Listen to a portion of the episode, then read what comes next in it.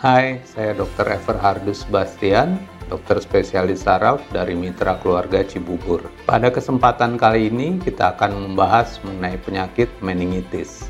Meningitis adalah penyakit yang mengenai selaput otak atau yang kita sebut meningen dan jaringan otak, sehingga kadang disebut juga dengan meningoencephalitis.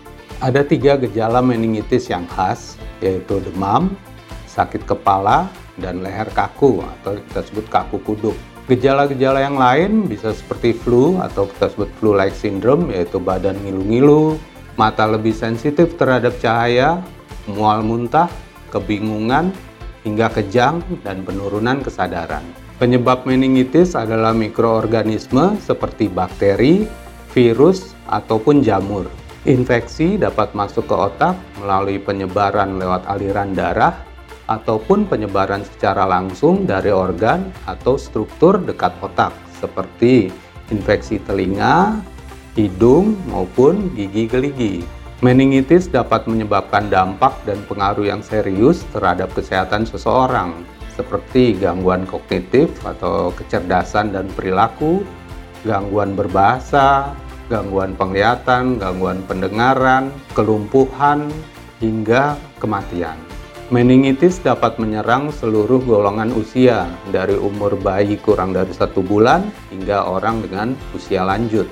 Penanganan meningitis adalah perawatan secara intensif di rumah sakit yang meliputi terapi suportif, yaitu pemberian cairan dan nutrisi yang cukup. Terapi sintomatik adalah mengobati gejala dari meningitis itu seperti nyeri kepala, demam, dan kejang, serta terapi kausal atau mengobati penyebab dari infeksi meningitis tersebut. Pencegahan meningitis dapat dilakukan dengan menerapkan pola hidup yang sehat, yaitu melalui hygiene dan sanitasi yang baik, nutrisi dan istirahat yang cukup, agar tubuh kita mempunyai daya tahan yang lebih baik melawan penyakit. Vaksinasi dapat dilakukan pada beberapa jenis meningitis, yaitu seperti vaksinasi HIV atau Hemophilus influenza tipe B yang biasa dilakukan pada anak berusia 2 hingga 4 bulan atau pada vaksin meningokokus untuk calon jemaah haji atau umroh yang akan beribadah di Tanah Suci. Sekian pembahasan kali ini mengenai meningitis. Apabila Anda membutuhkan informasi lebih lanjut, silakan menghubungi mitra keluarga.